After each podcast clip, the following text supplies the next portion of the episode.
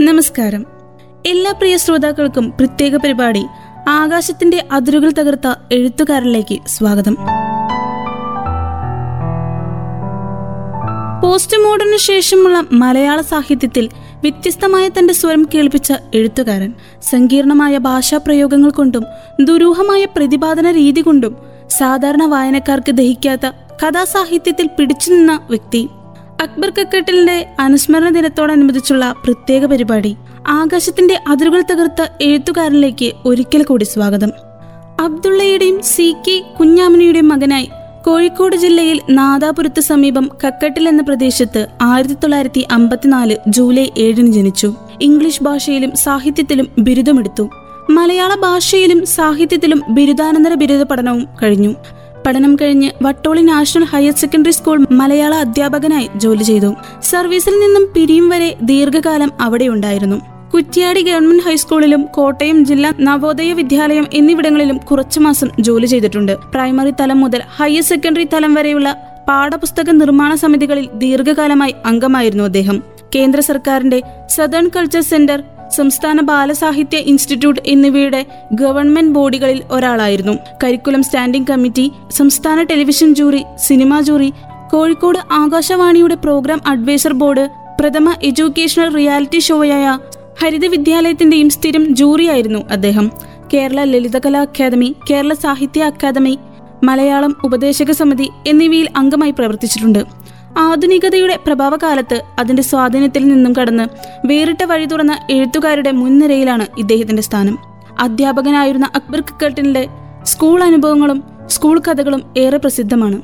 കാരൂരിന് ശേഷം അധ്യാപക സമൂഹത്തെക്കുറിച്ച് ഏറ്റവും അധികം കഥകൾ എഴുതിയിട്ടുള്ളത് അക്ബർ കിക്കാട്ടിലാണ് വിദ്യാർത്ഥികളും അധ്യാപകരും ഒരേപോലെ വായിച്ചാസ്വദിച്ചിട്ടുള്ള അദ്ദേഹത്തിന്റെ അധ്യാപക കഥകൾ ടി ചാനലുകളിലും പരമ്പരയായി വന്നപ്പോഴും നല്ല സ്വീകരണമാണ് ലഭിച്ചത്.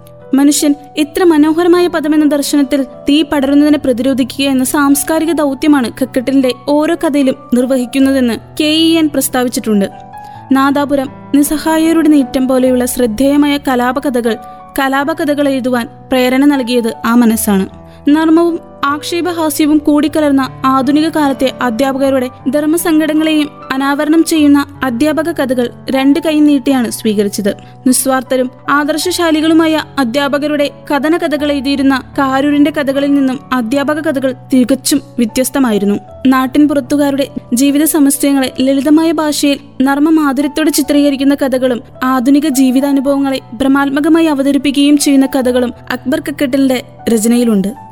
മൃത്യുയോഗം ഹരിതാപകൾക്കപ്പുറം വടക്കുനിന്നൊരു കുടുംബ വൃത്താന്തം സ്ത്രൈണം എന്നിങ്ങനെ നാല് നോവലുകളാണ് അക്ബർ ക്രിക്കറ്റിൽ രചിച്ചിട്ടുള്ളത്. പുരാണ ആഖ്യാനത്തെ അതിശയകരമായി അവതരിപ്പിക്കുന്ന സ്ത്രൈണം ഭാഷയിലും അവതരണ ശൈലിയിലും വ്യത്യസ്തത പുലർത്തുന്ന നോവലാണ്.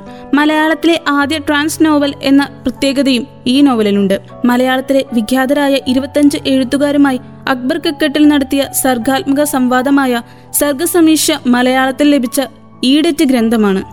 അൻപതോളം കൃതികൾ മലയാളത്തിന് നൽകി. സൗഹൃദങ്ങളെ താലോലിച്ച് പറയാൻ ബാക്കി വെച്ച കഥകളുമായി കാലയവനികയ്ക്കുള്ളിൽ മറഞ്ഞ അക്ബർ കക്കട്ടിലിന്റെ ആറാം കാലം എന്ന കഥയിലെ കഥാപാത്രങ്ങളെ പോലെ നമ്മളിൽ നിന്നും പൊടുതിനെ അകന്ന് വേർപാടിന്റെ ആറാം വർഷത്തിലേക്ക് എത്തിയിരിക്കുകയാണ്. ചിരിയിലൂടെ ചിന്തകളുടെ വാതിൽ തുറന്നിടുന്ന എഴുത്തുശൈലിയാണ് അക്ബർ കക്കട്ടിലിന്റെത്. ഉപന്യാസം എന്ന ശ്രേണിയിൽ പെടുമെങ്കിലും ഒരു കഥ വായിക്കുന്ന മനസ്സോടെ വായിക്കാൻ കഴിയുന്ന പുസ്തകമാണ് സ്കൂൾ ഡയറി. രണ്ടായിരത്തിന്റെ ആദ്യ കേരളത്തിലുണ്ടായിരുന്ന സ്കൂൾ സമ്പ്രദായത്തിന്റെ നേരൊഴുത്താണ് ഈ പുസ്തകം. അധ്യാപകരെ വാർക്കപ്പണിക്കാർ എന്നാണ് പുസ്തകത്തിലുടനീളം കക്കട്ടിൽ വിശേഷിപ്പിച്ചിരിക്കുന്നത്. വരും തലമുറയെ വാർത്തെടുക്കേണ്ട വാർക്കപ്പണിക്കാർ. നാടൻ ശൈലിയിൽ സ്കൂളിന്റെ പശ്ചാത്തലത്തിൽ സമൂഹത്തിലുടനീളം ഉണ്ടാക്കുന്ന മാറ്റത്തെ അവതരിപ്പിക്കുകയാണ് എഴുത്തുകാരൻ. പുസ്തകത്തിന്റെ അവതാരക എഴുതിയിരിക്കുന്നത് ഡോക്ടർ സുകുമാർ അഴീക്കോടാണ്. അദ്ദേഹം പറയുന്നുണ്ട് എസ് കെ പൊറ്റക്കാടിന്റെയോ കാരൂരിന്റെയോ കഥകളെപ്പോലെ പാവപ്പെട്ടവരല്ല കക്കട്ടലിന്റെ കഥകളിലെ അധ്യാപകരെന്ന്. ഇന്ന് മനുഷ്യൻ പ്രമുഖനാണെന്നും അവർ കൊണ്ടുനടന്ന ആദർശങ്ങളും പ്രസ്ഥാനങ്ങളുമാണ് പാവപ്പെട്ടവയെന്നും അവതാരകയിൽ വിവരിക്കുന്നുണ്ട്. സിനിമാ പാട്ടിന്റെ ചുവ ലളിതഗാന മത്സരത്തിൽ നെയ്സറിക്കുട്ടിയുടെ നാവിൽ അക്കരെ ഇക്കരെ നിന്നാലെങ്ങനെ ആശ തീരും നമ്മുടെ ആശ തീരും എന്ന് പാടിപ്പിച്ചപ്പോൾ പുരാണങ്ങൾ പറഞ്ഞു കൊടുക്കുന്ന അമ്മമാരുടെ കാലം കഴിഞ്ഞെന്നും ഇനി അത് നല്ല മക്കൾ അമ്മമാർക്ക് പറഞ്ഞു കൊടുക്കേണ്ടതെന്നും കക്കട്ടിൽ പറയുന്നുണ്ട്.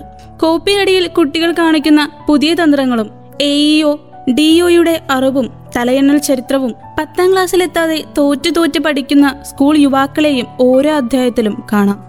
ഭാഷാ പ്രയോഗത്തെയും അക്ഷരത്തെറ്റിനെയും ഓരോ അധ്യായത്തിലും ചർച്ചാ വിഷയമാക്കാൻ ശ്രമിച്ചിട്ടുണ്ട്. നമ്മൾ ഒരിക്കൽ പഠിച്ച അല്ലെങ്കിൽ സിനിമയിൽ കണ്ടിട്ടുള്ള ഒരു ക്ലാസ് മുറിയുടെയും സ്കൂളിന്റെയും ബെഞ്ചിന്റെയും മണവും ഓർമ്മകളും പുസ്തകം വായിക്കുന്നവരിൽ ഉണ്ടാവുന്നുണ്ട്.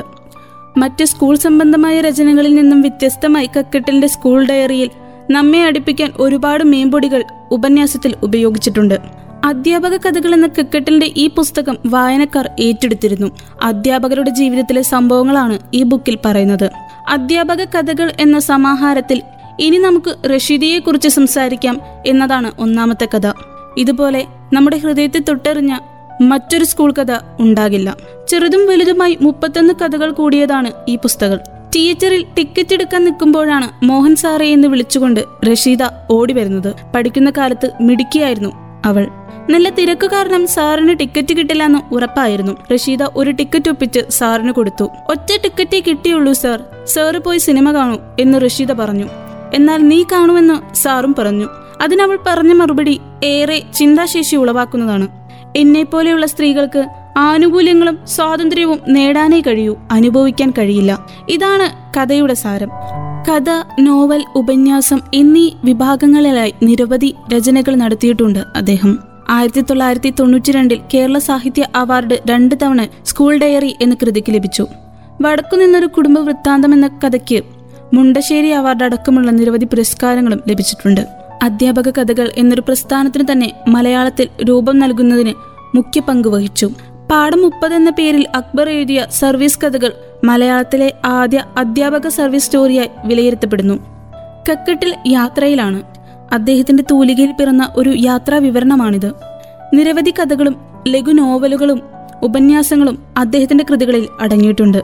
അധ്യാപക കഥകൾ കാതർകുട്ടി ഉത്തരവ് ആറാം കാലം വീടിന് തീപിടിക്കുന്നു ആകാശത്തിന്റെ അതിരുകൾ നാദാപുരം വീണ്ടും നാരങ്ങ മുറിച്ചപ്പോൾ ഒരു വായനക്കാരിയുടെ ആവലാതികൾ മായക്കണ്ണൻ ശേഷം സ്ക്രീനിൽ ശ്രീപ്രിയയുടെ ആദികൾ പുതിയ വാതിലുകൾ ദർബാർ ആൾപെരുമാറ്റം മൈലാഞ്ചിക്കാറ്റ് സ്ത്രീലിംഗം ഇതെല്ലാം അദ്ദേഹത്തിന്റെ കഥാസമാഹാരങ്ങളിൽ ചിലതാണ്. രണ്ടും രണ്ട് മൂന്നും മൂന്ന് ഒരു വിവാഹത്തിന്റെ ചില സ്വകാര്യ നിമിഷങ്ങൾ ധർമ്മസങ്കടങ്ങളുടെ രാജാവ് ഇതെല്ലാം അദ്ദേഹത്തിന്റെ ലഘു നോവലുകളാണ്. പാഠം മുപ്പത് അദ്ദേഹത്തിന്റെ സർവീസ് സ്റ്റോറിയാണ്. പ്രാർത്ഥനയും പെരുന്നാളും സ്കൂൾ ഡയറി അനുഭവം ഓർമ്മ യാത്ര ഇതെല്ലാം അദ്ദേഹത്തിന്റെ ഉപന്യാസ രചനകളിൽ ഉൾപ്പെടുന്നു. മൂന്ന് പതിറ്റാണ്ടോളം നീണ്ട അധ്യാപക ജീവിതത്തിൽ സാറിന്റെ കുട്ടികളെല്ലാം സാറിന്റെ രചനാ സൃഷ്ടികളെ രസികൻ കഥാപാത്രങ്ങളായി മാറി. ചില കുട്ടികൾ തല്ലിയാലേ നന്നാവൂ എന്ന് പറയും മാഷ്. തല്ലിയാൽ നന്നാവുന്ന കുട്ടികൾ എത്രയോ ഉണ്ട്. പക്ഷേ ഒരു കാര്യം കുട്ടികളെ സ്നേഹം കൊണ്ടും തല്ലുന്ന വിദ്യ അറിഞ്ഞിരിക്കണമെന്ന് മാത്രം.